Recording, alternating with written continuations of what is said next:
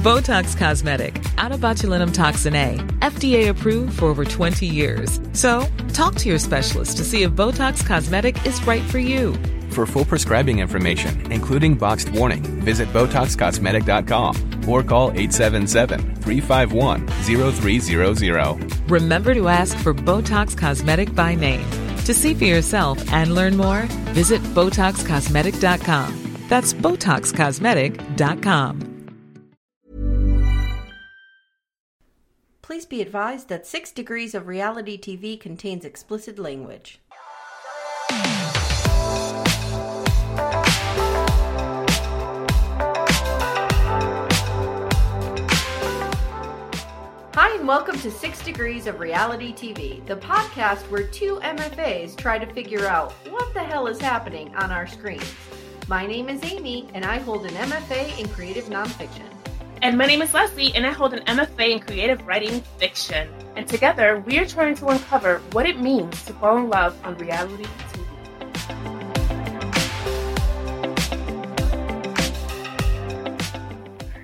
Hi, everyone. Welcome to 6 Degrees of Reality TV. Hi, Leslie. Hi, Amy.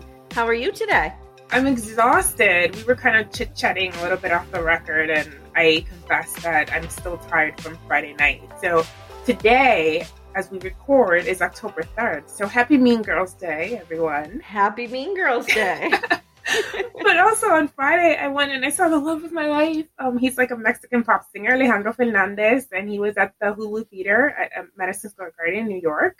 That's awesome. And I wore like these boots and these like with these thick, chunky heels. So I'm like, I could walk in this because they're thick. So like I won't lose my balance. Yeah, the fact that I haven't worn them in like 18 months did not help because like my whole body hurts. Yeah, Leslie's like, I'm getting old. I'm like, no, you're not. The pandemic has aged us all 20 years. It feels awful. I felt like a baby giraffe trying to learn how to walk. And I was like, what is wrong with me? These are like big chunky heels. I should walk in this properly. Yep. No, I returned to teaching in person after, 18 months. And I'm like, it's only week 5 of the semester and I'm exhausted, where normally I don't burn out until like week 10, but it's because I'm so out of practice. Yeah. Like everything is amplified. The exhaustion, the soreness, the pain, it's all amplified. I go to work in person 2 days a week. And at the end of the day, I'm just I'm done. How did I do this 5 days a week? This is ridiculous. I know. All right. So we have quite the show to recap today. Yeah. And guys, there's a lot of rumors out there, a lot of spoilers. I have done the work. I have been in the Reddit threads, which is a real scary place to be. Especially when you're mentioned in one. Hello. Yes, we were mentioned. What oh my God, I loved it so much. Crazy. So I was on Reddit, and of course, MAFS fan on Instagram. Follow that account. It's amazing. I think it's a she, but I don't want to gender them unnecessarily. So I'll just say they are amazing. Mm-hmm. And I get a lot of spoilers from them. Yeah. So I have some spoilers. I have some thoughts and rumors and speculation. So we're going to put that at the end and I'll timestamp it. That way, if you don't want to hear, you can just, swipe out early or whatever you need to do. Swipe out early. No Children of the Corn in your back. Oh, there's music. It's a party. I was feeling it from afar. I could just hear like, ding, ding, ding, ding. It's from a car. Yeah. So hopefully it'll pass by real quick. So no children on the playground. No. Don't summon them. I'm summoning them. All right. So we hear from Pastor Cal that tonight our couple celebrate their 1-month anniversary as husband and wife, and in only 4 weeks, they will have to make a major decision to stay married or to get a divorce. I didn't say this is season 13, episode 11, caution, feelings approaching. Mm-hmm. Nope, now we have a plane. The plane. Do you remember that show? That was so great. It was Fantasy Island. I remember like it being like on TV Land, like the replays. Mm-hmm. Yeah. Okay. So we're going to start with Rachel and Jose. Oh, Lord. I feel like we need to have a status bar at the bottom, like Rachel's feelings, current status, in love, not in love. It's back to love, guys. It's like a little meter and it tips depending on which segment you're in. It's a much better metaphor. Thank you. needed the fiction writer to come up with that one. All right. So they're meeting outside for coffee and it's real tense. Rachel says, I don't even know what to say to you. And he's like, yeah, me too. Now let me ask you something. Ever since I told you that someone cut out his mouth and made it like a thing, do you look at his mouth and you're like, I avoid it because I just cannot not see a vagina mouth. All right. So Jose tells the camera, it's hard to believe that we've had 3 impeccable weeks and now she won't even return my texts. She tells him she just doesn't have the apology she thinks she deserves. And she doesn't. Right. She's 100% correct. Again, Jose could have avoided all of this by falling on his sword immediately and being like, I was a total douchebag and I am so sorry. It's okay to say that. All right. So she was locked out of the apartment and he says, I didn't do it on purpose. It was not out of spite. It was out of habit. No one believes that. No one believes that. Right? Nope. So Jose says he's sorry for locking the top lock. He didn't mean it. And she's like, just say I'm sorry. Don't temper it with an excuse, which is what he's doing. Yeah. And he honestly doesn't, like he doesn't, I don't think he realizes he is not saying he's sorry. I think like, in one just breath, say I'm sorry, and like, that's it. I messed up, but you have to understand that's not an apology. When you say but, right. or you try to justify it, your action that you're apologizing for, that's not an apology. Sometimes you just have to say, like this happened to me recently. I had a tough conversation with somebody in my life that, you know, we were going through something. She was right. And I just literally said, you know what? You're right. And I'm really sorry. Like I really am. And that was it. Like, we've moved past it. Like, I wasn't like, I'm sorry, but you need to know what I was going through. Yeah. Or I'm sorry, but you have to understand how much, like, no. Sometimes you just say, I'm sorry. Yeah. And he's a Libra. He should fucking know this. It's my thought. Okay. So he tells her, or I'm sorry, she tells him, the way you spoke to me was not okay. And he's like, what are you talking about? I texted you today and I told you that I love you. And she said, nope. I'm still not getting the apology that I feel is proper. And he gets all pissed off and he's like, what do you want me to do? Will you ever get over this? And she says, she just can't have someone talk to her the way that he talks to her. And I want to say something right here. Everything inside of her is telling her this is wrong. Yeah. Everything inside of, because when we first met her, she was like, I'm a pushover. I've let guys walk out over me. It's not like she's Myrla, right? Like some strong, independent woman. I think she's getting there. Mm-hmm. She is so easily able to stand up for herself here because it is A, so blatantly wrong, but B, it is her gut instinct that this is wrong. And when you feel that, run. Yeah. I feel like there were moments where she was being a pushover and last week, when she did read those notes, that was her true self telling her, like, look, you're falling into the same pattern. Yes, she was immediately spotting those red flags. And sometimes, like, there's really 2 types of people in the world, right? The type of people who, for whatever reason, like, they've had the upbringing to make them this way. They are just strong right from the get-go. And they're able to not take shit, right? But then there's the other people who do take the shit, go through it, and emerge stronger and vow to never take it again. Yeah. And I think that's Rachel. So, like, I don't look down on her that she was in a relationship when she was, quote unquote, weaker than she wanted to be or whatever and took shit from somebody. I think that was necessary to make her who she is today. And she is like, something is wrong here. Like, I'm feeling these things. Something's wrong. So she needs to run. That's the only note I have. Run, girl, run. Okay. So he gets on the defensive and then he's like, look, I'm not perfect. I fucked up. It was wrong. She accepts this immediately. Yeah. As an apology. And all's forgiven. It's done. That was crazy. That was too quick. I was like, please tell me that there was editing involved, that it took them a little longer. There had to have been. Because this is too quick. There had to have been. It's like, thank you. That's what I wanted. I'm done. I'm happy. I love you. Yep. So later, Jose is telling Rachel he's not as great of a communicator as he thinks he was.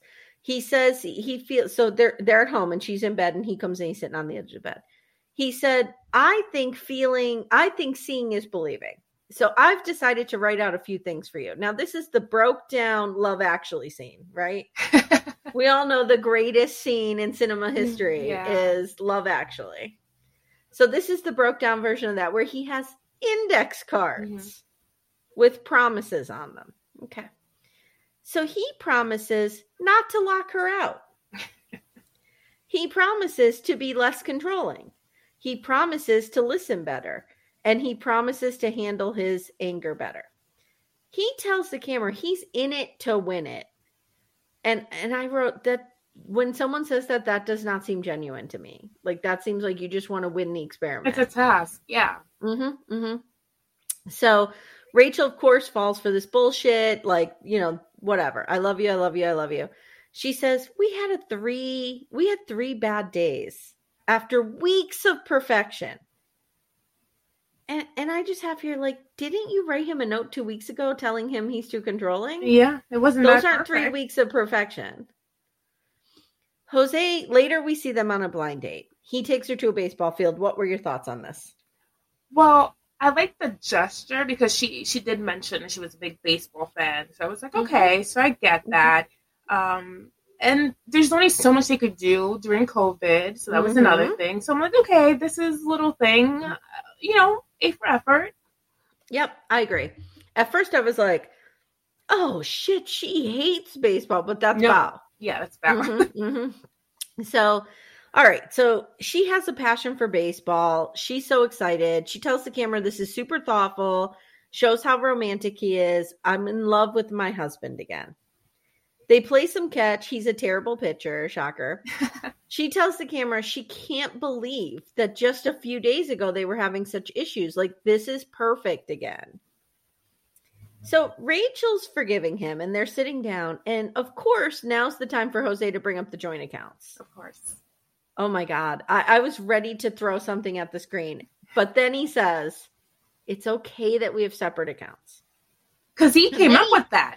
Then he posits it as his idea. And she goes, this is literally what I have been saying to you since day one. And he's like, oh, it is? Maybe I should listen more. So if you go back and you see the first instances when she's discussing this and discussing finances, he does have like a weird grin on his face. To me, he's tuned out completely. And she's talking and he's just like, we're doing it my way. We're doing it my way. Blah, blah, blah, blah. Because like we said last week, he is disinterested if it is not about him. Mm-hmm. Like, he only likes to hear himself talk. Yeah. And when someone else talks, it's boring to him. Mm-hmm. All right. So Rachel tells the camera that she feels better because she was freaked out. Oh, no, I'm sorry. She says this to him. I feel better because I was freaked out by the amount of sacrifice I was having to make. And it felt like you were making little. And she says she's sorry this happened she's happy this happened because now they can speak freely. And she can voice to him when something is wrong. So that's it. That's it for them. We didn't have a ton. Yeah. I feel like they're in a good place again. Time will tell. Yeah, we shall see. I mean, because again, it's that meter. It depends where it lands. It depends on where the needle is that day. Yep. Okay. All right. So we have some salsa dancing with your couple. Yes. So go ahead. So we see Myrla and Gil at a salsa lesson class. So the first thing is they arrive and Myrla's like, it's actually past my bedtime. And she's checking her Apple Watch. And I was like, oh, she's already complaining. I love it. Already complaining. So they're meeting up with Michaela and Zach, who are excited to see them and are hoping they can keep up with Myrla and Gil's dancing skills. So that's like the whole thing. So yes, Michaela and Zach arrive and the instructor comes in and they start dancing. Gil said something very profound at the top of the scene. He says he wants to see if he and his wife are in rhythm because everyone is at a different speed. But if you are comfortable or on the same page, you can then be on the same rhythm. And I was like, oh, I like that. Yep, that was pretty good. Mm-hmm. Yeah. So Gil and Zach have great rhythm. You see them dancing. I'm like, all right, guys, here we go. Myrla's pretty good. She's doing well for herself. Myrla's good. Yeah. Michaela is over it. She tries a few steps, and then she's like, okay, I'm done. And she takes a seat. And Zach says seeing her quit wasn't surprising to him because she runs so hot and cold and you never know what you're going to get with her. Mm-hmm. And Zach is then dancing with the male instructor and Michaela is just watching. And I was like, Gil and Myrla are like, wow. Yeah. Okay, dude.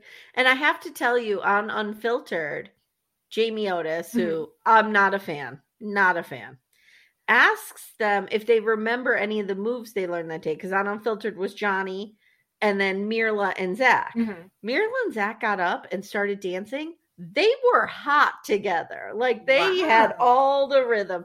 They remembered all these moves, and it was really cool. Johnny and Jamie Leotis. Jamie Lee Curtis. I'm Jamie Leotis. She's Jamie Leotis henceforth. Jamie Leotis and Johnny were dancing, and they were terrible. Johnny was awful. I could see that. He has no rhythm. And as you will see today, I'm logged in as Johnny's forehead vein. Yes, you are, because it makes several appearances. Yes, later on today. So as we were saying, Zach is dancing with the male instructor, and Gil tells the cameras, if wifey went and sat down, I'd feel not wanted. Yeah. And her not compromising says a lot and would show him who his wife is, essentially. Yeah. So they're dancing, and you just see this montage, and of course, Michaela's just sitting in the back with those beautiful, purple, luscious lips. I'm just looking at them. I'm like, I can't say mad at her. I love that lip color. Yes. She looked beautiful. She always does. Like, her fashion is on point. Yeah. Like, she always looks really good. So the class wraps up, and the couples debrief. So Michaela claims she had a good time, and her smile is beyond fake. I'm like, how can you have a good time? You were just sitting there, like, being pissed off. Mm-hmm. Mm-hmm, mm-hmm. So I feel at that moment I was like, okay, something happened before this date because she gave up too quickly. Okay. And that she was putting up a brave face. That's what I think. Mm-hmm. But something went down because if you see the car scene when they're driving up, she's excited about it. The only thing that she says is like, oh, I just hope that I could keep up. But she's in good spirits and they're both kind of laughing and saying like, well, I hope they don't show us up, blah, blah, blah. So then all of a sudden she's like not in a good mood. I don't know. It just felt like we didn't see something. There was, I know I referenced this before and I can't think of the couple off the top of my head, but we've seen this before. Oh my God. I forget who the couple was. It was maybe 3 seasons ago. The guy actually knew the girl. One of his buddies had slept with her. So it was doomed from the start. And she took him dancing and he had a very similar reaction to the dancing, which was like, I'm not good at this and I feel insecure about it, so I can't do it and I have to get defensive. Mm-hmm. That's what I felt was going on with Michaela, that she wasn't good at. But I never thought of what you just said. That's interesting. Did something happen on the way over? Because she was like in on it. She really was excited to go and she was smiling. They were having a good time. So then it just made me feel like we're missing something. There's a disconnect here. Yeah. So Zach asks, what was it about the class that made you uncomfortable? Was it the steps or the movement? And Michaela flat out says, oh, I just didn't want to do it. Yeah, she's acting very defensive. Very defensive. And it's the defensive reaction is just such a turnoff for me. I don't know why. Mm-hmm. But I feel like it's kind of a turnoff for Zach, too. I think so, too. Like, I feel like that's what he is trying to articulate when he keeps saying these knee-jerk reactions. I think he's trying to say this defensiveness that you always have, which who knows why she has that. She may have trauma in her past. It may, I don't know, but that's what he's trying to get at, I think. Yeah. And then Joe chimes in because he always has to. And he asks, are you like that about everything? So let's say he wants to do something. So you wouldn't even want to try it because he wants to. And she's adamant and says, I did. And Gil goes, and that's trying? Yeah. Gil is a miracle. Yeah. We love him. I definitely do see like host vibes from him. Yep. Yeah. Which we'll talk about later in spoilers. Yes. And she challenges him and says, is this not trying? I tried the basic steps. And Gil reminds her, you didn't try with him. You know, she then says, that's true. I could have tried harder, but I didn't want to. Right. It was Dave and Amber, by the way, for those listening that know the couple, Dave and Amber. Okay, go ahead. You know, and I want to be mad at her because sometimes you just should participate in certain activities. And I wish that I had the courage to kind of be like, I'm not feeling this. Like, I don't want to do it. I always end up getting peer pressured into doing things I don't want to do.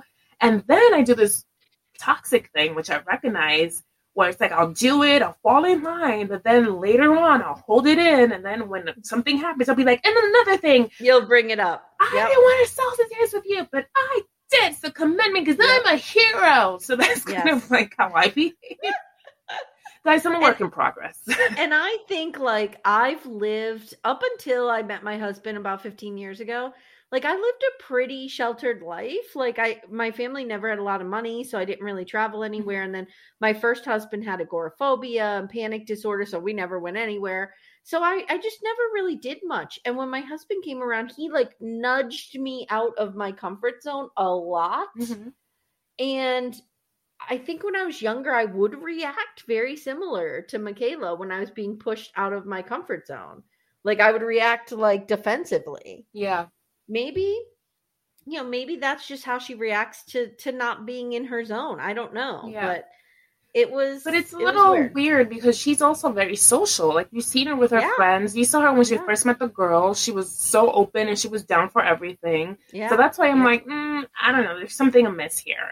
Something going on. So Gil asks if they compare this date to their marriage, if it's comparable to the way their marriage is going. So Michaela looks over at Zach. What a great question. Yeah, Michaela looks over at Zach and it's like, oh, it's at a still beat. And that they're not really moving anywhere in particular. I was like, oh no. Okay, so this plays into your theory. I think you're right.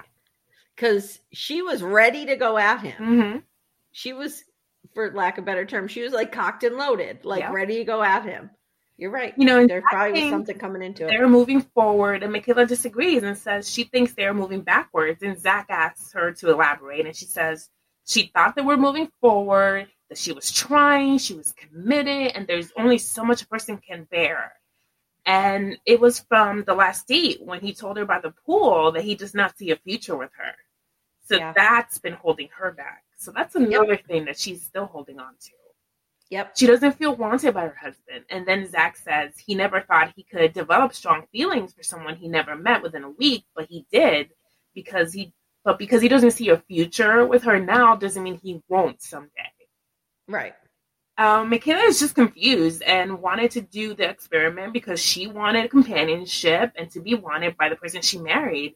So Gil breaks it down for us because we need a translator. We need someone, we need to play by play. He's saying he doesn't see a future, but that doesn't mean there can't be a future together.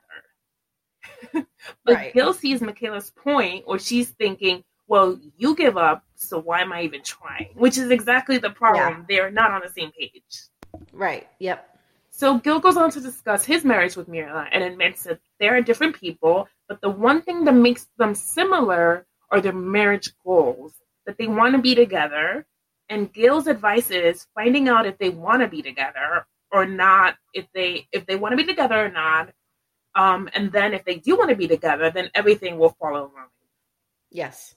Which I thought was good advice. It's like, figure out, do you even want to be together? Figure that out first. And take it from there. Yep. Gil's our hero. Yeah, so that's our salsa scene. Mm-hmm. So then we go right into Michaela and Zach, right? Yep. Okay. So post salsa dancing class, they're on their anniversary day because the couple's 1 month anniversary of being married, and they're all dressed up. They're at a music studio. The rose petal, the piano set out. Zach sits down. He's all excited. He starts playing. We see that beautiful smile of his come back. I'm just like, oh, he's happy again. You know, they start to talk about the ups and downs and how it's been constant learning. So Zach asks what she thought she learned the most. And she says how to stop getting in my own way. So, you know, avoiding self-sabotage. And he is learning to listen. Which I thought was a great answer. That is a great answer. Because I guess that when she does feel vulnerable, she shuts down. So that's a form of sabotage, you know. Mm-hmm. And he says he's learning to listen to other people's perspectives and points of view.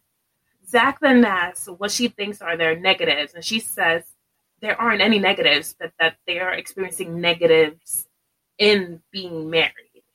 And Zach just blurts, I hate when you blast music. He's just trying to work, and she's blasting Cardi B And I'm just like, headphones, they're magical workers. But, you know, they laugh it off, but agree they wouldn't change a thing. Yeah, okay. Yeah, you're not going to change a thing? No. Okay. Sure. Yeah. So they end up going to a hotel for a staycation. This is later on in the episode. A do-over for the honeymoon, because Zach wants to make up for the fact that he got COVID on their honeymoon. They had to separate. Which was really thoughtful. That was very nice. And again, it's COVID time. There's nothing for them to do. No location. Right. So might as well. So they reminisce on meeting, and you see how excited Michaela is when she met him. She's like, you're gorgeous. And smile, and they're both grinning, and it's just like, oh, that chemistry and those sparks. And I'm like, wow, they really hit it off that first day. Zach then says cheers to you, because he knows things he says are not the best and that he appreciates her efforts. So he gives her a bracelet with their wedding date on it, and she's thrilled and admits that to cameras that she does love him. So then they're laying in bed, playing, tossing the rose petals at each other, and then they're like, oh, let's go to sleep, you know, and then, sleep. Bang, bang, bang, bang away. Yeah, and then we cut to the next scene, and it's like 2 hours later, and they are at a restaurant getting Cajun food, and they got hungry after all that boning they did. Yep. Basically. So that's them. So we kind of leave them at a okay spot, I guess. Yeah, they're okay. Mm-hmm. So now we're going to... I have some sad news to report. Guys, Baxter died. I'm like so devastated over this. I love little cantankerous Baxter, like sitting on a couch. Maisie comes in like all dumb and running around, and Baxter just attacks, tries to bring her down. Like that, I want more of that. Yeah. Sadly, we will not get it, because Baxter, R.I.P. But no longer with us. What does that say about our source? Right. So if you remember last episode, we talked about a source we had who said he had to tell her he wasn't crazy about her on the day the dog died. Mm-hmm. So we knew Baxter was going to die. Yeah. We had, previous info to prepare ourselves for this. So that's a good source. And there's pictures. So this person is backing it up. Yep. And now with that information that Brett has not liked her from day one, you can see that. You mean Ryan? Ryan. Oh my God, I'm sorry. Potato. Oh my God. Yes. Mashed potato. Baked potato. Baked potato has not liked her from day one, and we can see that. And I think he's just trying to save face. But anyway, okay, let me get into it. All right. So Brett returns home from somewhere, and Ryan's making an omelet. And he tells her he made a little scavenger hunt for her. And then we see Brett on the scavenger hunt, and it ends with a cute note saying, he really likes the person she is, and it's a gift card.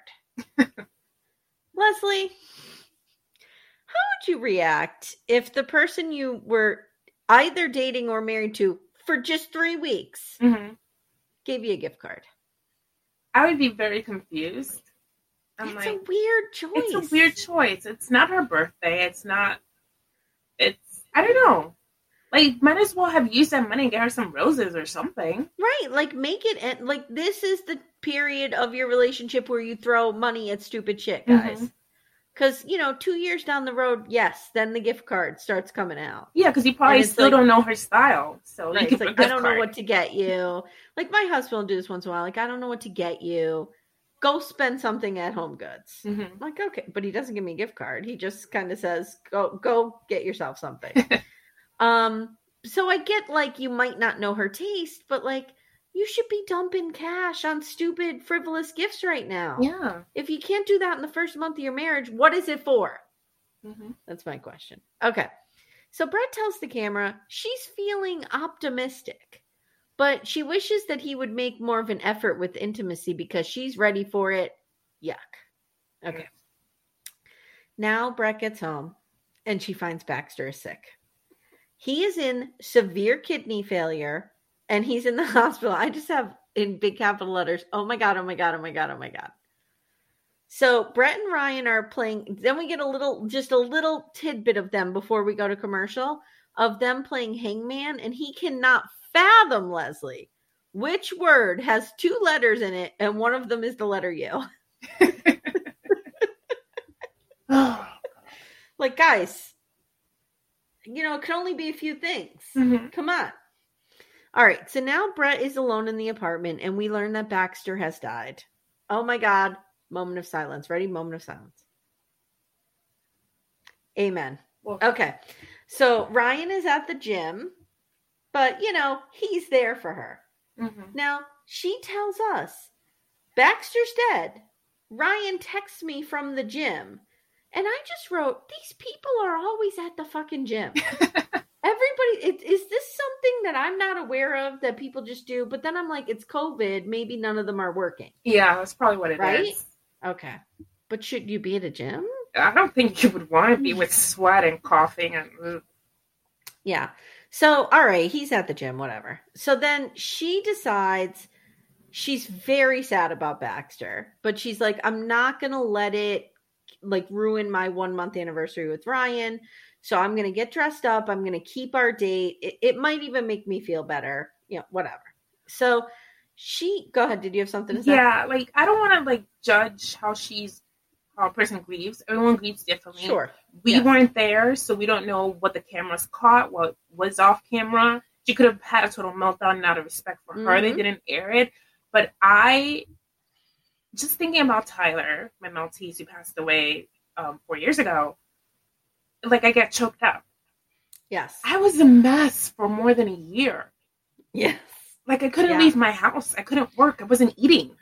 I thought the same thing. And the only thing that I thought about is maybe she was mentally prepared for this because he was so old. Maybe. But Tyler was old, and he was really sick, and still, you know, he was 15 years old, and still. Oh, 15 is old for a dog. For a Maltese. Oof.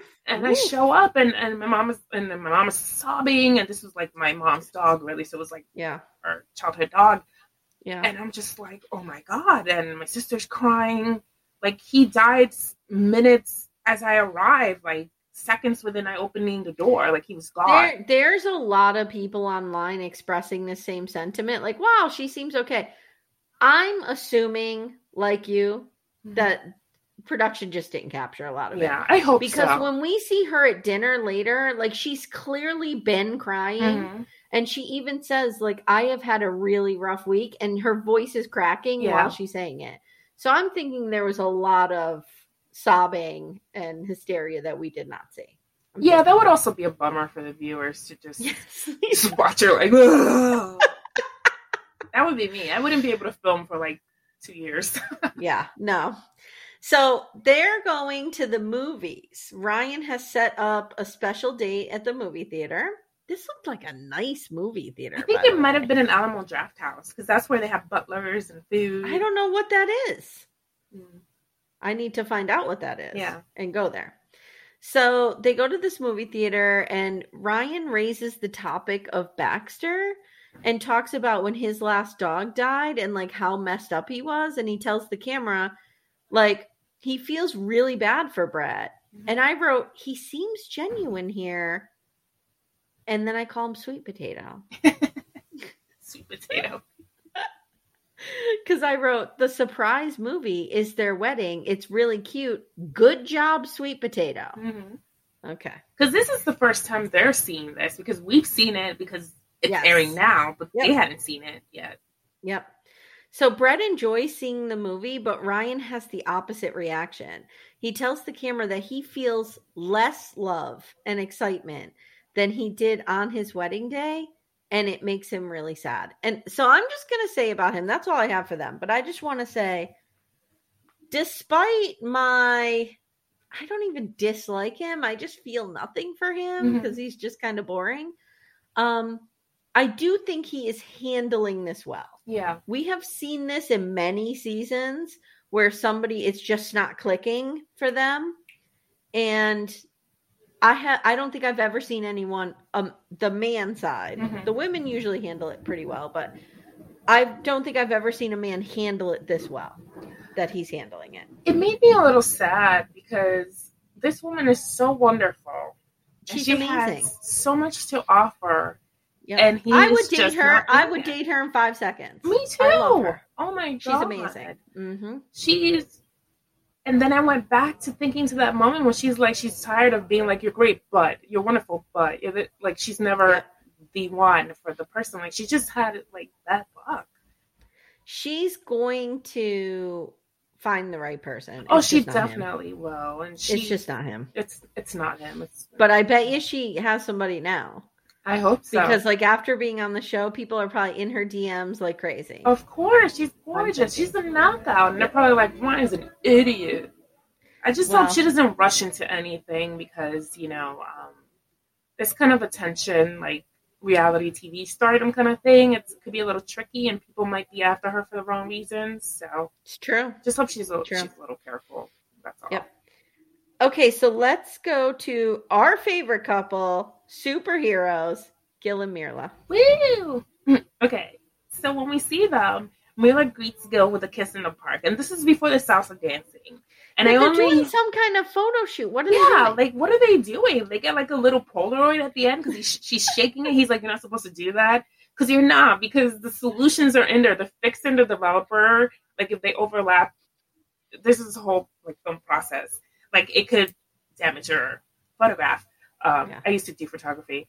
So that is the misconception that you shake it like a Polaroid picture. You just take the picture, you set it aside, and it will develop by itself. But you used to shake Polaroids, right? Yeah, but that's wrong. Because I grew up in the 70s and 80s. We shook our Polaroids. You're not supposed to. Oh, boy. Because it messes it up. Pictures. Okay. Yeah. Because what it does is that I think the developer... like the fixer overlaps with the developer and it kind of like messes up the image. And then, I should know this. My sister's a photographer. And it doesn't last as long. Like the images from back then, you will see that they're probably like brownish. Whereas if you let them sit, they might last a little longer. The colors might stay. That makes total sense. Yeah. Photo tips from Leslie. Don't say we never taught you anything. Right, yeah. So I brought that up because, you know, they do kiss and it was such a big deal for them. For them to kiss and for them to kiss in public, not only in front of the cameras, but like she's pretty comfortable with the kissing now. She's comfortable. She's all in. Mm-hmm. So when we do meet them again in the episode, we see them going to their anniversary date. So he blindfolds her, but this blindfold are actually sunglasses with rose petals on real lens to protect her lashes. Protect the lashes. So she didn't complain there because he was like, "This is to protect your lashes." Yep.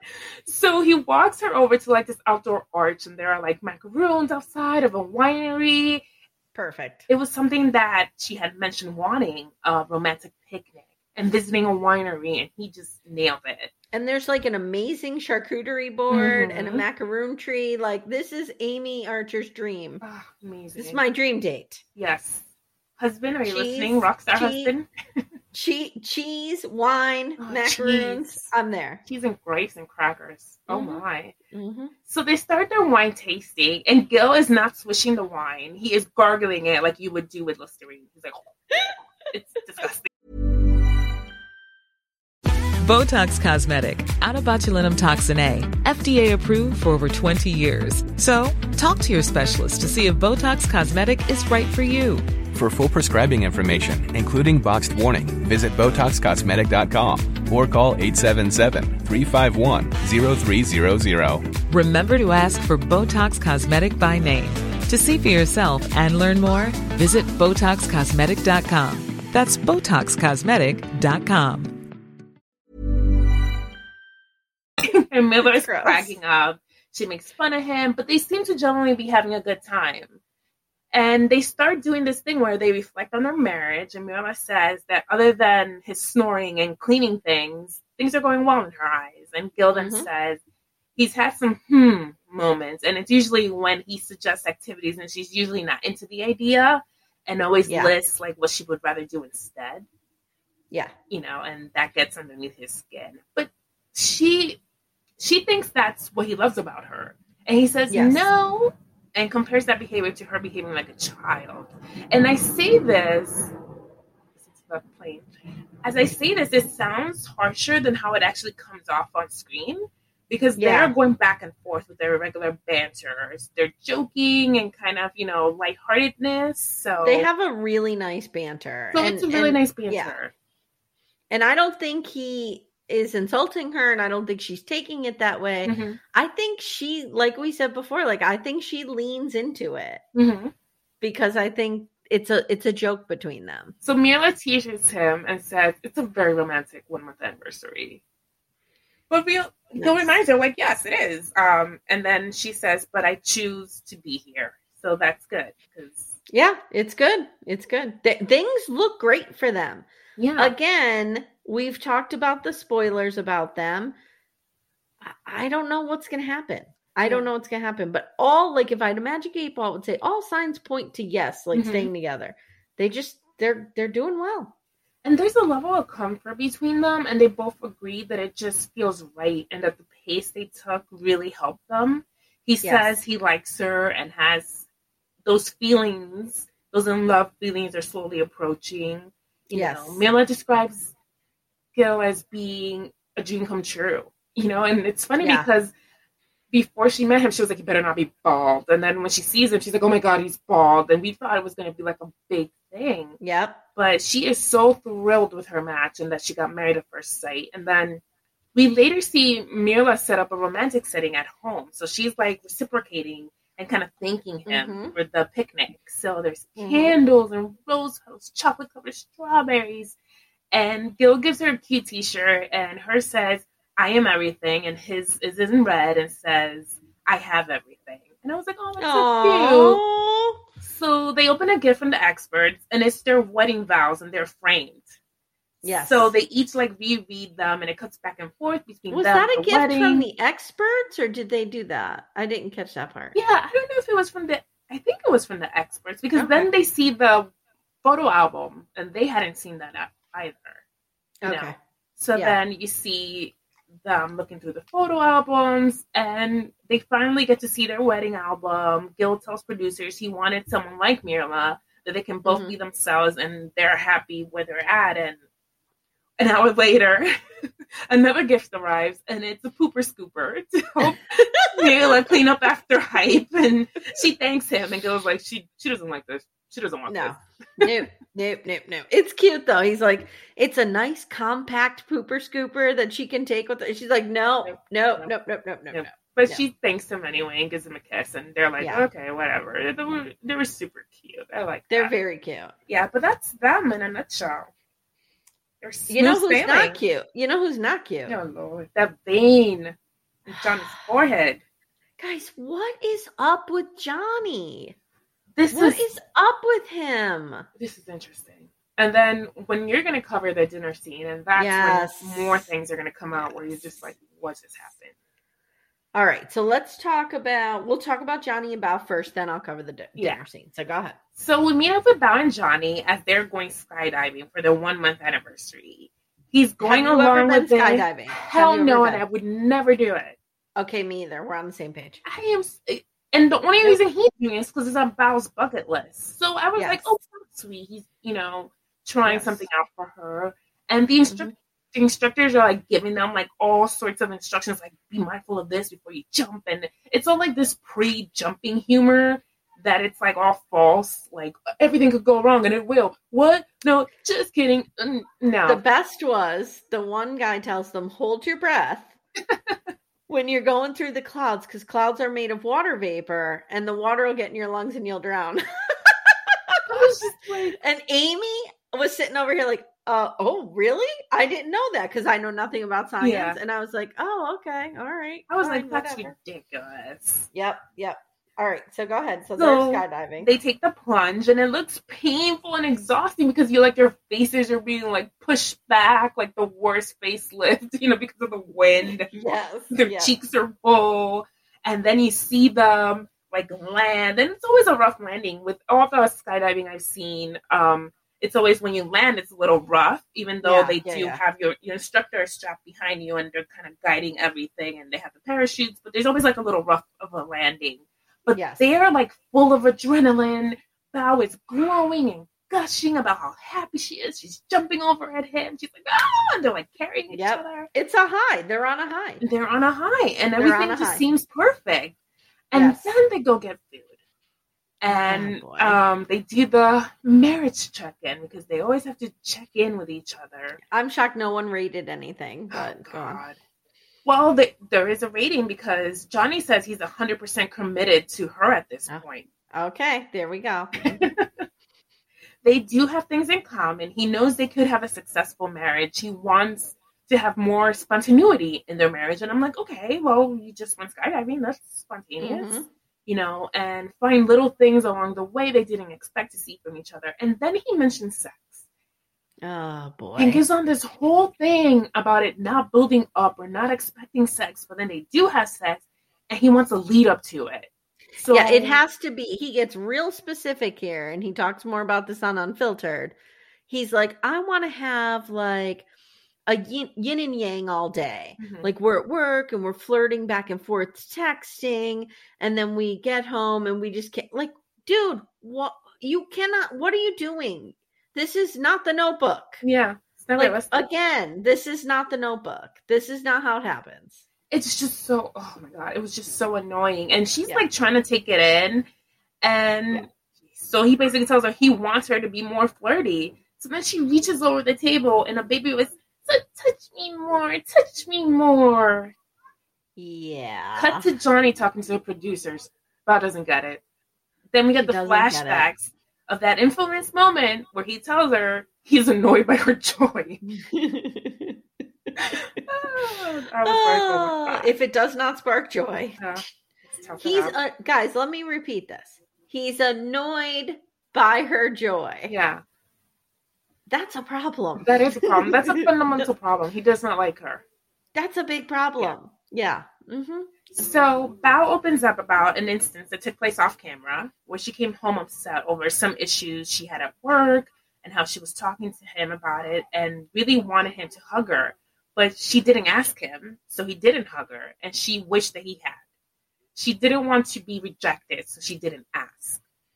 So this is bad. Yeah. I mean... You know, for him expecting her to be perfect and to read every situation perfectly and be so intuitive, how could you not be intuitive to know somebody might need a hug after a bad day at work? And you can always ask, do you need a hug? Or what do you need? What can I do for you? What can I do for you? Yeah.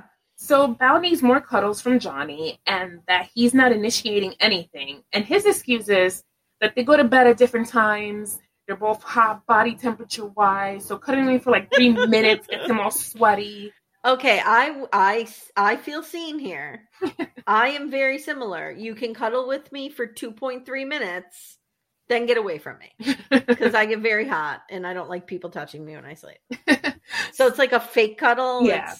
It's not real. So Bao was extremely frustrated. She tells producers, just throw me a bone. Throw me a freaking bone. So then later on in the episode, we see Johnny visiting his friend Kim, who recently broke her ACL. So she's like sitting down and he walks in. He goes to her for advice. Her apartment looked like his apartment. Yeah. And I was really confused for a minute. I feel like it's a production apartment. Yeah, like if they put her somewhere because it looked like a hotel room where no one lived. Yeah, no one lives in that place. There was nothing that said home. No, it was just like a set piece. No, yes. So he instantly starts complaining about Bao's type A personality and how every activity they plan, she treats like a mission she must conquer. And he starts talking about the painting they did and how she was hyper-focused on painting the perfect picture and that she corrected his painting because it didn't line up with hers perfectly.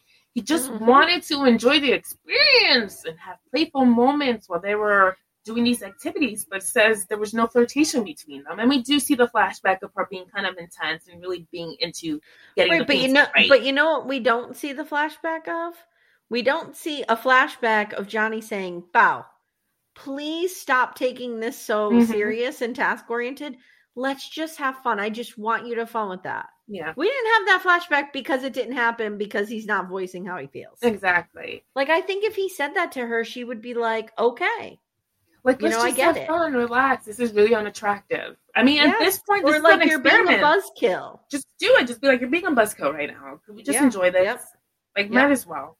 What do you have to lose? Give it your all. Just put it all out there. Yes. So so his friend tells producers that Johnny is focusing on the negative of his marriage, and it's going to force him to retreat. and not put 100% into the marriage because he's just focusing on the negative. And he said this before in other instances. He's like, 95 could be fine, but that 5% is going to keep He picks it apart. It. So she asked him, so what's it going to take for Bao and Johnny to be like on the same page or something? And he says, I guess it can initiate more romance, but when I'm forced to do something, makes me not want to do it. And it's something which made me want to punch him right in the fucking face. Yeah. You're a grown adult. But then he's like, and this is the first time that I verbalized that. Like, when you make me want to do something that I don't want to do, I don't want to do it. It's like, think of how far we've come in our feelings for them. Remember our first episode? We're like, we love them. Oh, they're perfect MVP. Oh my God. Nope. Oh, God. So then it cut to Bao, who is debriefing with her friend Annie, and she's saying he doesn't initiate any physical touch, not even cuddling, and she's always the big spoon. He's like, always the big spoon. Oh. So her friend Annie says, as girls, we tend to wait around and expect the guy to read our minds, but we can't do that. And that Bao should vocalize these needs, which I feel like she has for the most part. She has, yeah. Yeah. Bao admits to not being a touchy-feely person or being into PDA, but for some reason she craves that from Johnny, and I think it's because he's withholding. She wants what she can't have. Did she say he was PDA? I can't remember. That he usually likes the woman to initiate everything and be into PDA, and she's not like that, but she wants that from him. Yeah, I feel like he is just a walking contradiction. Mm-hmm. Like he has a real specific way of how foreplay should happen. He has to be... Remember, he wanted a stage 5 clinger. Like, someone that's so obsessed with him that he has to, like, shoo her off. Like, oh, my man. But that clearly also turns him off, because he's never stayed with any of those women.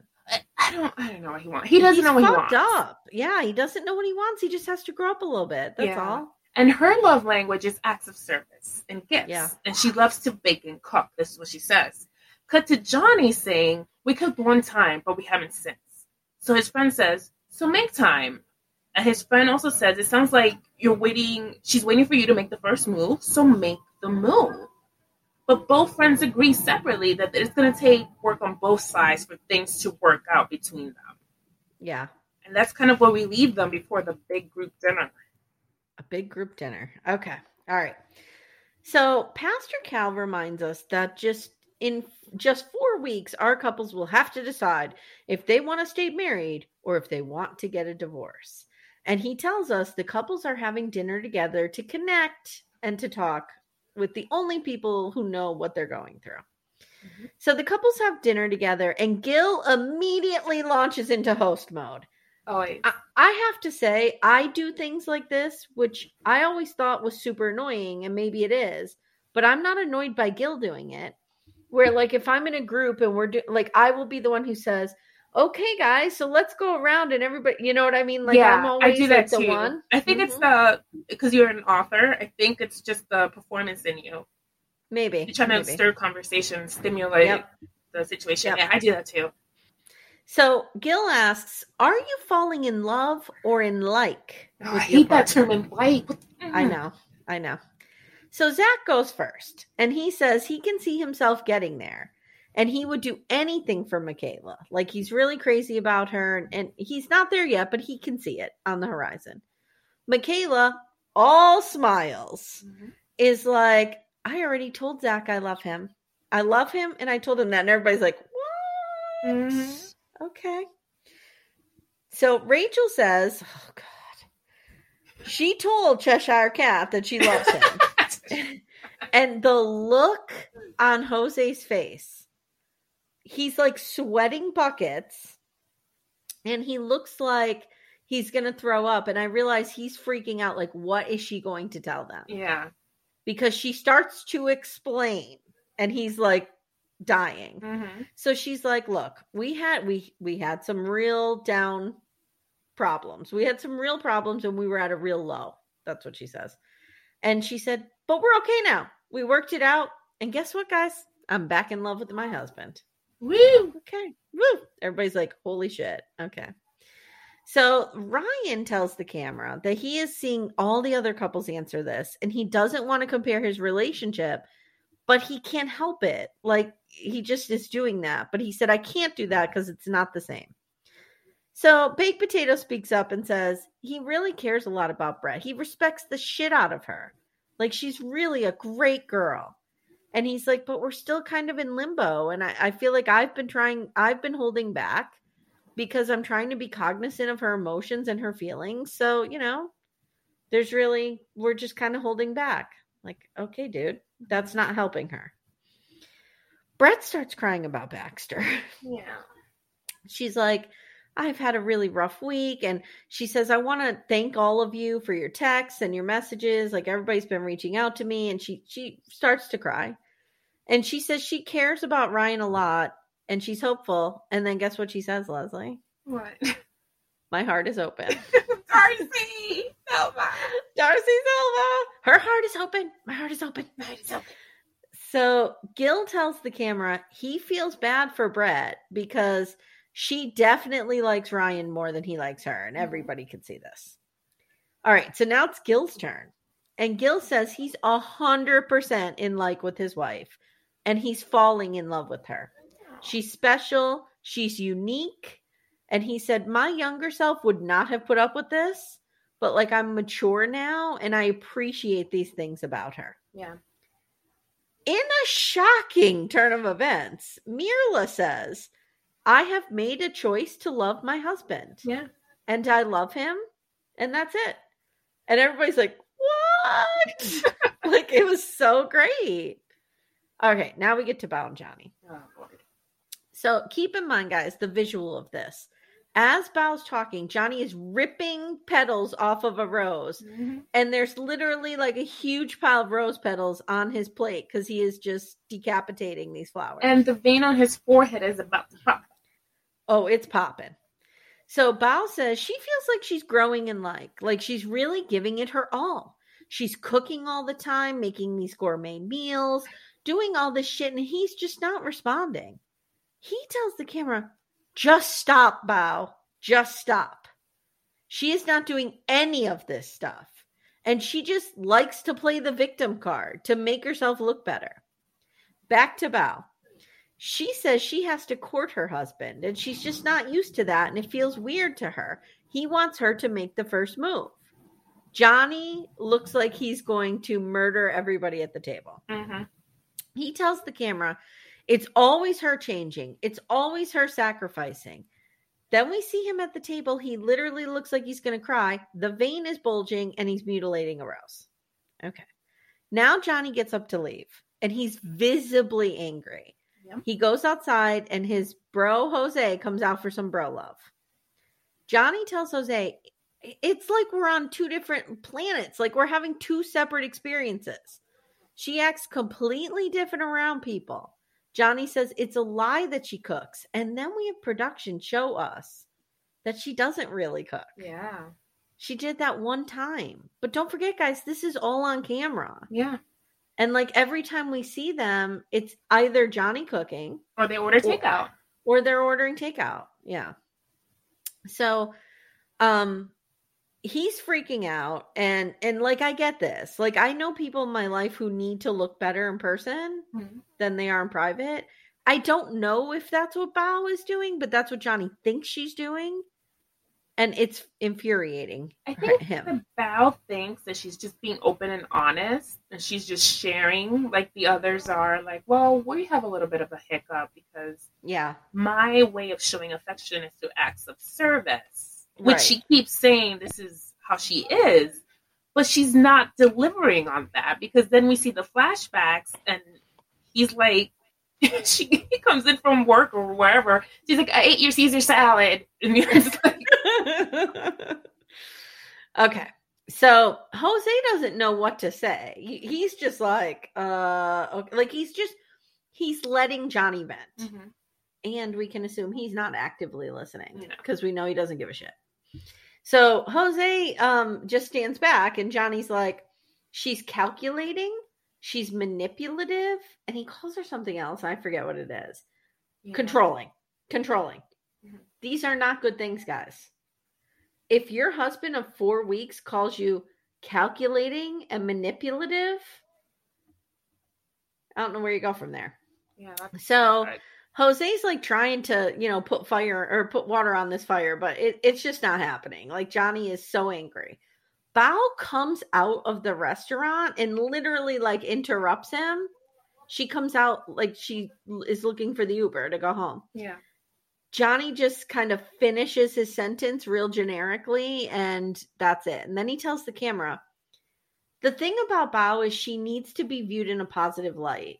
And this is not a good quality. This is not something I'm attracted to.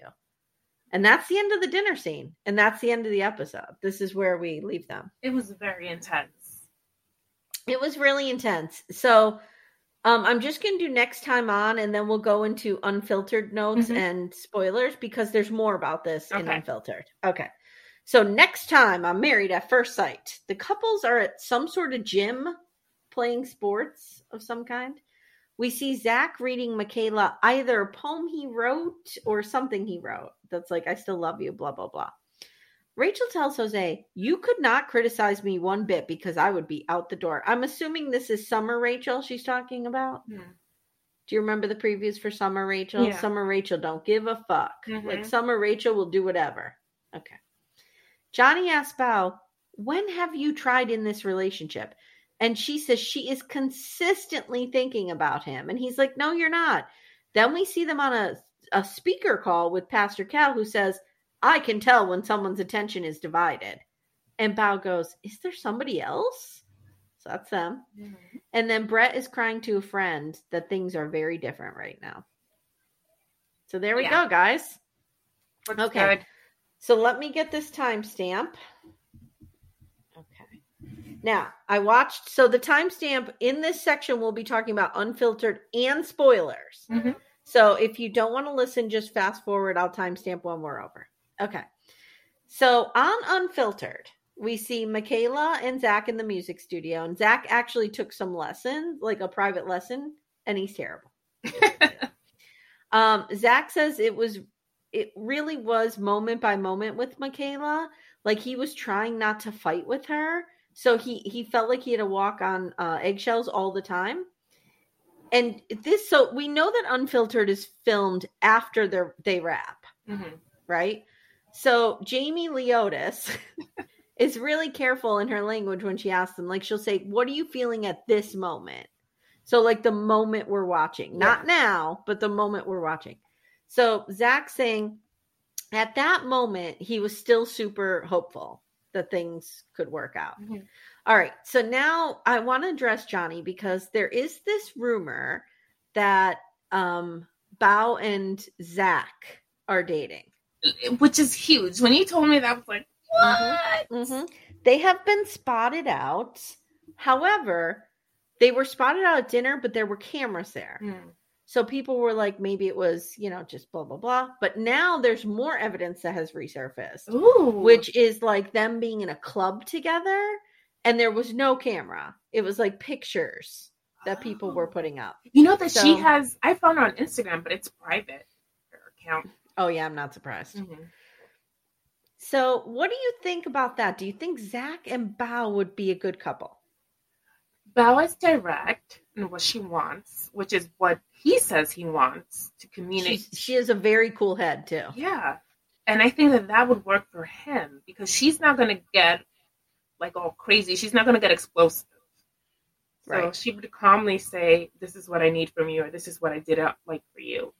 Does he expect her to cook? Then we might have an issue, apparently. Well, and he has this very warm, romantic, emotional side that I think she would find a lot of comfort in. Yeah. I feel like she is not getting that from Johnny in any way. No. He's not a bro that's into sports. So, exactly. So, one of the things that people were pointing out is that in Unfiltered, when they were showing Johnny and Bao's scenes, that Zach was like, I don't give a fuck about this. Yeah.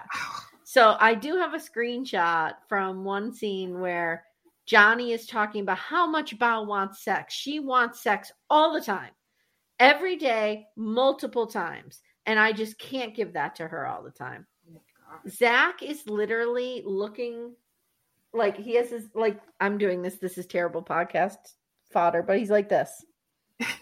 Like he has his head down. Like he wants the earth to eat him. Yes. And he has his eyes closed. Like he wants to punch Johnny in the fucking face. And it is so obvious that there was a lot of tension between them. Mm. Whether or not it's because he's dating Bao, I don't know. It could just be because he's friends with Bao. Mm-hmm. It could just be because Johnny's a huge asshole. But Zach just has no patience for Johnny. And it's so obvious and it's hilarious. Wow. Okay. So Johnny says Bao is up for anything, which is one of the best things about her. And he also tells Jamie Leotis that he wrote his will the night before they went skydiving. So then they show the dinner and Johnny is visibly angry rewatching the show. He says he picked apart the rose to stop from saying what he really wanted to say. And he says, Bao does all these little things. Like she would sew a button onto his shirt if he was missing a button. But he's like, I don't need that. Mm. Like, again, he's so contradictory. I don't even know how to begin with this. I mean, that's an act of service, which is her love language. It's something nice that she's doing for him. Yeah, maybe what he means, like, she babies me. I think that's his whole thing, that he feels that she's a little infantile. And maybe her taking care of him too much is like her mommying him. But then again, don't complain that she's not cooking for you because mommy doesn't cook for you. Right, exactly. So pick a lane, dude. Figure it out. Pick a lane, yep. So Jamie Leotis says, we don't see Bao being this controlling on camera. Like, what you're saying does not match what we're seeing. Mm-hmm. So what's up with that? And he literally says, how much time do you have? Whoa. So then, and I'm so sorry. I did not watch the last 5 minutes of this. Now I feel terrible. But I have a feeling the last 5 minutes was about Myrla because she was there and Gil. And there's not a lot of gossip about that. Yeah. Okay. So Johnny reveals that Bao. Oh, I will say this. This is something funny too. Johnny said something about like, I don't want to talk about it or who. Oh, he said, I didn't, because Zach called Johnny out and he's like, why don't you say these things to Bao? Why are you not more direct with her? Why don't you have better communication with her? And Johnny's like, if I started talking to her during that dinner, we were going to start fighting. And who wants to see that? And Myrla leans over and goes, I do. I do. So Johnny reveals that Bao confessed to him that she has awkward social anxiety. And he says she is different in private as how she is in public. And she has asked him not to air their private life, but she goes ahead and shares shit. And he said he is a wild card and he says what's on his mind and he can't, she can't control that. And she doesn't like it because she can't prepare for it. Yeah. So he basically says like her public persona is scripted. Okay, and it's calculated. That's what he means by calculated. Yep, and if he throws a wrench in that, it throws everything off. So I don't know. I mean, I don't know what's going to happen. I feel like this is one of those instances where we could, you know, the editors are obviously manipulating us. Bao's getting a good edit, maybe? I don't know. Because I'm still on her side. Even though when they saw that footage that she's not cooking, I was like, oh. And I'm like, but I still like her. I know, me too. Another spoiler that I found on MAFS fan, maybe? I can't remember which one. Now, you guys know that we have reported that the spoilers are that none of the couples are together today. That the only couple who say yes on decision day are Michaela and Zach, and they are not together today. Now, someone a few people wrote into this Instagram account and said they have seen Rachel and Jose together. They saw them at an airport coming home from Mexico. Which is weird. He doesn't like to travel. Yeah. So they may or may not be together because then they were spotted at an Astros game together. So they may still be together. And I don't see them being friends after this. I could see them though, like blowing up and not agreeing to get divorced and then deciding, you know, the love meter is back in the green and she's in love with him again. Like they're very hot and cold and off and on. So maybe they did. Maybe they said no on decision day, but got back together. Yeah. Which could happen. All right. So that's all the spoilers I have. So let me write that down. 10 minutes. That wasn't bad. All right. So any thoughts, Leslie? What are we expecting for next week? Next week looks explosive. I feel like we're getting, and I checked ahead in terms of like the air dates and stuff. So we have about 4 more episodes. Oh, okay. Like of actual like episodes before the decision day thing. So there should be a lot of stuff. There aren't descriptions of what they're going to be about. So I was like, okay, so that actually helps because then it will keep it all like a mystery. But I see like Brett and Ryan getting to a point where Brett really gives up and is really it just doesn't get off the ground. Yeah. Because don't forget, we saw the preview that she finds him on a dating app. Mm-hmm. So that's going to happen soon. And according to our spoilers, his sister's involved in this somehow. So if we see that, we'll know our information was 100% correct. Yes. As for Johnny and Bao, I don't know. That has the potential to be real explosive. Especially if they're hinting that there's someone else, that he's still communicating with someone. Could it be that girl he went to see? Kim? They seem like friends. There was no chemistry. I didn't pick up on anything. No. Could it be Jose? There's someone else? Yes, Jose. So. How fucking awesome would that be? That would be amazing. Oh, that would be the best season ever. Like, oh my God, I would love it so much. Taking this bromance to true romance. And then we have to see... We still have to see the Michaela freaking out scene. Mm-hmm. So we got a lot coming up still that they've been teasing from day one. So we'll see. Okay, so there's about 4 or 5 more episodes. That's good to know. Yeah. All right.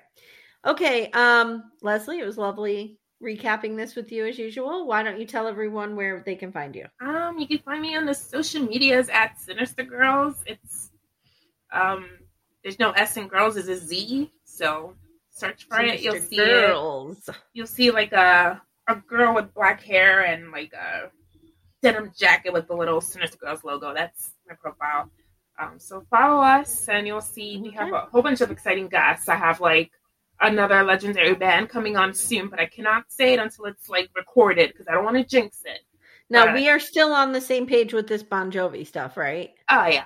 Well, that, I don't think I'll ever get Bon Jovi. Listen, I just realized... I need to get Bon Jovi. Over the weekend, I realized that on January 2022, it will be 20 years of Sinister Girls. What Sinister Girls has been as a brand in terms of that it started out as a zine. So we're going to be celebrating its 20th year anniversary. Yeah. So I am trying to think of something cool to do. For our 10th year anniversary, we got Joan Jett. So cool. I need to top that, like get her back or get Steven Tyler. Like I just need to get one of my heroes on there. You get Steven Tyler. I might need to be piped in for that one as well. Oh no, that he's just mine. Sorry. But Bon Jovi, I'm laying claim. Okay guys. And I'm at Gen X. This is Y. That's letter X, spell out the Y. Talk about Little House on the Prairie. Talk a lot about 80s movies. We just did Children of the Corn for October. Fun. So that'll be coming out soon. That was not scary. I haven't seen it since I was a kid, so I don't see. I can't watch Child's Play, the original one, because it's we're doing that one on our Patreon. That scared me as a kid. I haven't seen it as an adult all the way through. So I'm going to do that. Do you want your mind blown? It's not scary. It's a little. So the kid who plays Isaac in Children of the Corn, the little cult leader with the black rimmed hat. He is the voice of Chucky in Child's Play. Oh no, the bedtime pals or whatever the pals. I don't know what there are. Yeah, what is the name of Well, it says in the credits he says he's the voice of walking Chucky. So I think he's the voice of the evil Chucky. The evil Chucky, but it was like a man's voice. Yes. Oh, was this like years later? Yeah, this dude. Okay. In Children of the Corn, this dude was like 25. Oh, okay. Even though he had a growth syndrome that caused him to be small. Oh, okay. So he looked like a child, but he was like a 25-year-old man. Oh, okay. Yeah. All right. So pretty interesting. I also want to give a shout out to our bunkies, Aaron and Mary Payne, who had me over on Hey Bunkie for quite a while, covering Plathville and Darcy and Stacy. So They run the podcast Pink Shade. If you're like 90 Day Fiance and stuff like that, go check them out. We love our bunkies, and we're really happy that they are reunited, and it feels so good. Yeah, it was so fun to listen to them together again. Yep. So thank you guys for listening. If you enjoy what you're hearing, please follow us, share our podcast, get the word out as much as you can. If we get enough people listening, we might consider doing a different show, or maybe something from like other seasons, past seasons, mm-hmm. Right? We're open to it. I mean, we're really enjoying this. I am anyway. I can't speak for you, but yeah, it's fun. Leslie is enjoying this immensely. Look at her. Our producer Coco is quiet today, so that's good. Yeah, Coco had no notes for us today. No notes today. You can find us on Instagram at 6 Degrees of Reality TV. Spell out the letter 6. And we're also on Facebook. So thanks a lot for listening, guys, and we'll see you next week. Bye. Bye.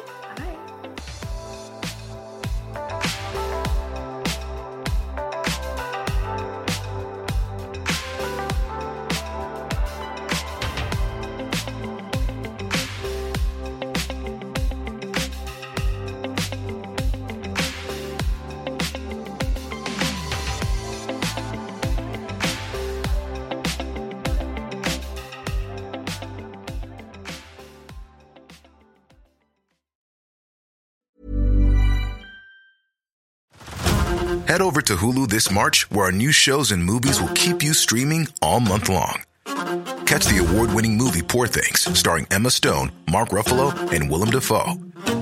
Check out the new documentary, Freaknik, The Wildest Party Never Told, about the iconic Atlanta street party. And don't miss FX's Shogun, a reimagining of the epic tale, starring Anna Sawai. So, what are you waiting for? Go stream something new on Hulu.